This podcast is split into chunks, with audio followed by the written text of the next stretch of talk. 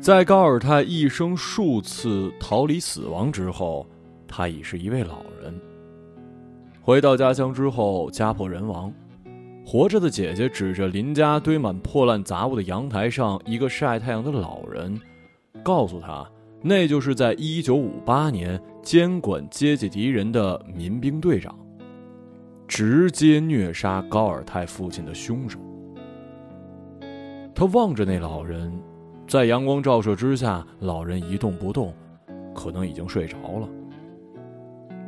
只见胸前补丁累累的棉大衣上一滩亮晶晶的咸水，和垂在椅子扶手外枯瘦如柴的手。就在那一刻，高尔泰一下子失去了几十年来的人生支柱，那就是仇恨，浸透着血和泪的仇恨。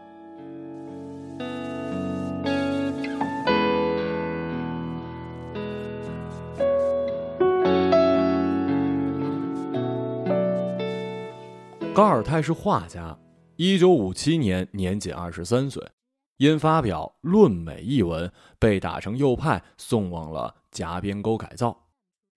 五年之后，劳改结束，逃出流放之地的高尔泰渴望安宁，一头扎到了西北沙漠敦煌文物研究所从事绘画研究。在战祸休憩之后，一九六六年，文化大革命爆发。在边陲之地，又成了纠斗分子，而这一斗就是六年。下面请听歌曲《无产阶级文化大革命就是好》。之后被送到了五七干校劳动，劳动五年，一九九七年终获自由身，调至兰州大学哲学系任教授。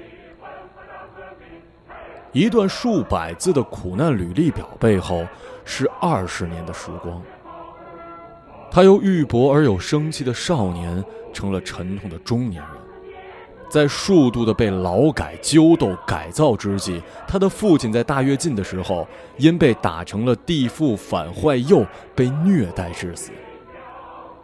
母亲前去收尸的时候，父亲背上的衣服焦黄，粘连着皮肤上破了的水泡。根本就撕不下来。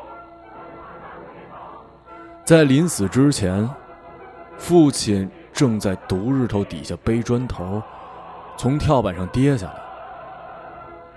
母亲抱着父亲的尸体当众大哭，被指控为具有示威性质，现场被批斗。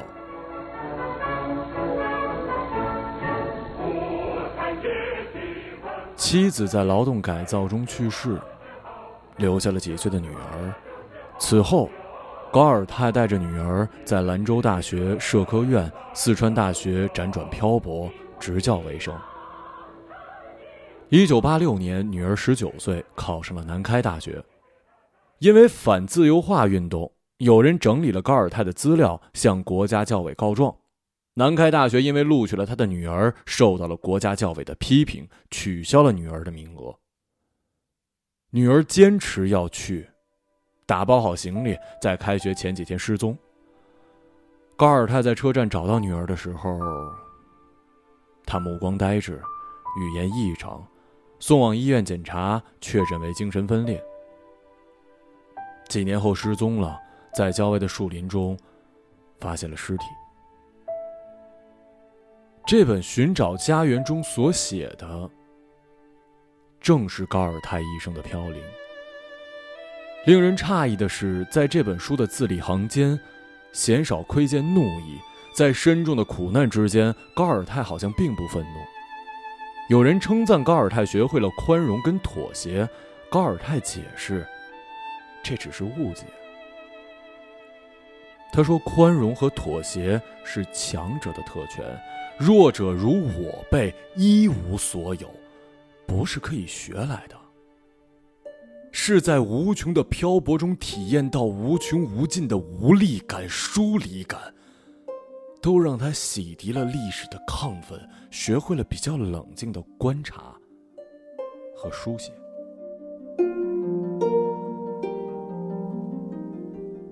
在寻找家园中，对苦难的申诉变成了冷静的对人生的书写。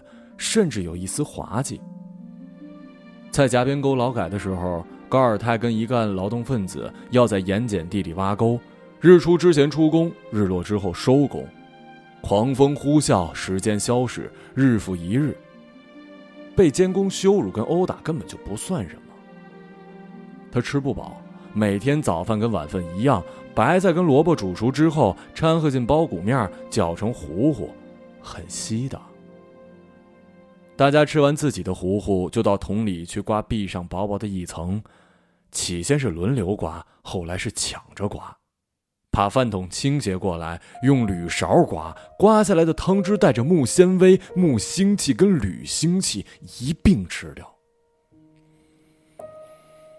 吃完了还是饿，可依旧要出门上工了。一天，高尔泰出工的时候，发现远处有一棵沙枣树。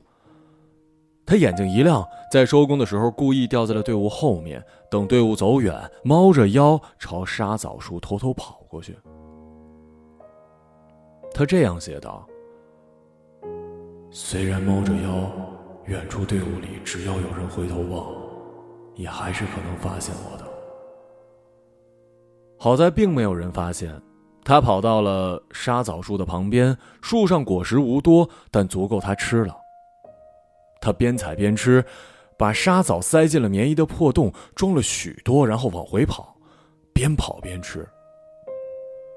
但队伍已经走远了，天色渐暗，他在戈壁中迷了路。他安慰自己别着急，迷路的时间很短的。后来顺着盐碱地挖出的沟，悄悄跟上了队伍。在夜色中小跑，快到场部的时候，终于追上了。人一下子倒在地上，人们把他抬进去。醒的时候，身上的沙枣散在了铺上，被工友抢着吃。他想着，他跑回来的时候，月冷龙沙，星垂大荒，一个自由人在追赶监狱。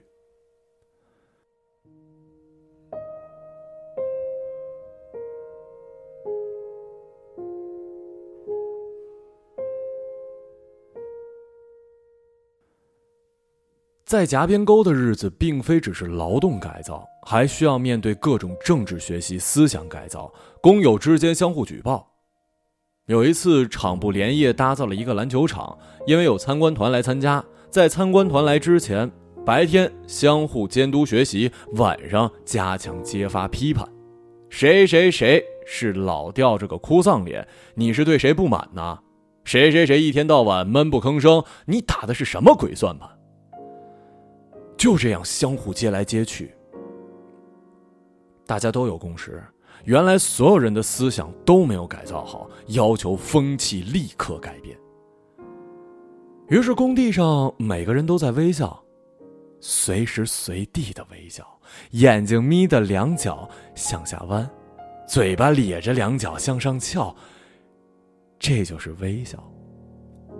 工人们笑着抡镐，笑着使锹，笑着抬筐，上坡跑，下坡跑。高尔泰也笑。他写道：“我家乡有一个不知就里的局外人，一下子面对这种独特的景观，一定会惊骇的张大嘴，半天也合不拢来。我又想，假如这时发生地震，我们全部埋进了地下。”原样变成化石，一代的考古学家一定也不能解释，这样举世无双的表情，到底意味着什么呀？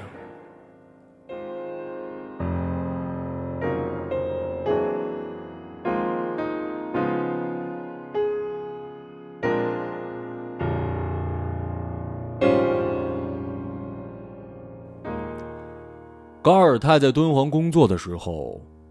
文化大革命爆发，他被安排打扫敦煌石头洞，在大大小小的洞中扫灰。他喜欢扫灰，躲在四面都是墙壁中获得片刻的安宁。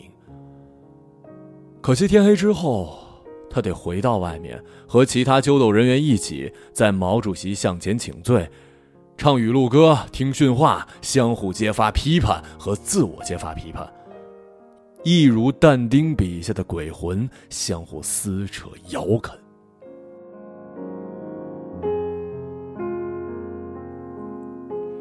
高尔泰所记录的生活，沉痛的苦难混合着滑稽、不易求得的片刻宁静、边陲之地的美景，所遭遇人世之间的罪恶。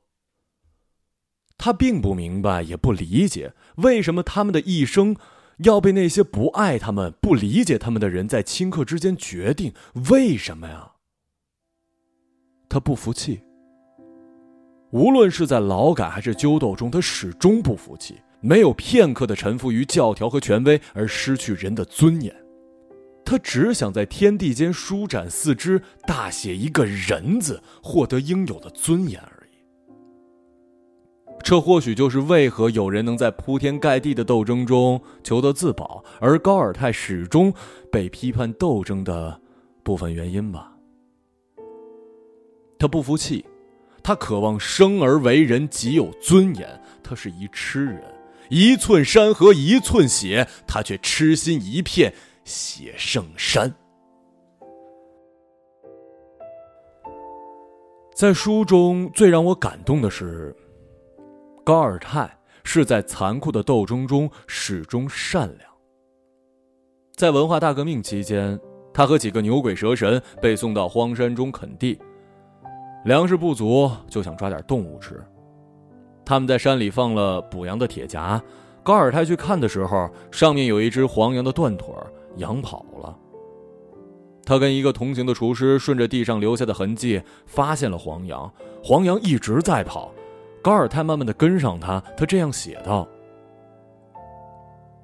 我慢慢跟着他走，这个既没有尖牙，也没有利爪，对任何其他动物都毫无恶意、毫无危害的动物。”唯一的自卫能力就是逃跑，但是他现在跑不掉了，全身躺在地上，血不断的渗入沙土，后半身血肉狼藉，可前半身的毛色清洁明亮，闪着绸缎一般的光泽。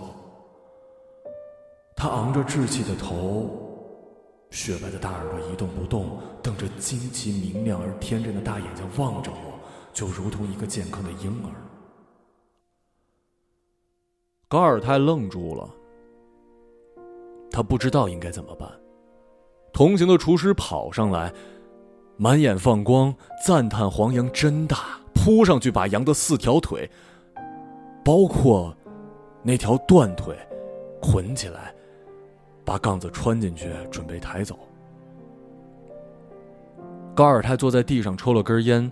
然后和厨师抬着羊下山回去。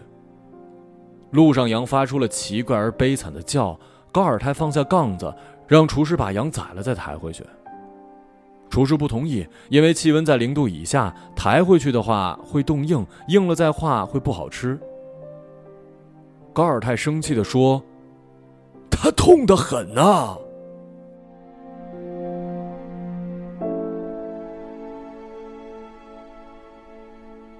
正是这种人性中的善良，更让人沉痛。他历经苦难，还对一只垂死的黄羊有情，对同时受苦的人有益。但他身上发生了什么呀？这种在扭曲的人性、无边的苦难之间泛着光的善良，让人难以接受。这是一本好书。但我无意赞美它是一本好书。有苦难练就文字，不值得。因为我无意赞美苦难，无意赞美在无穷的残酷的愚蠢的苦难中获得的美。这是罪过。这种美，在罪过之前，不值一提。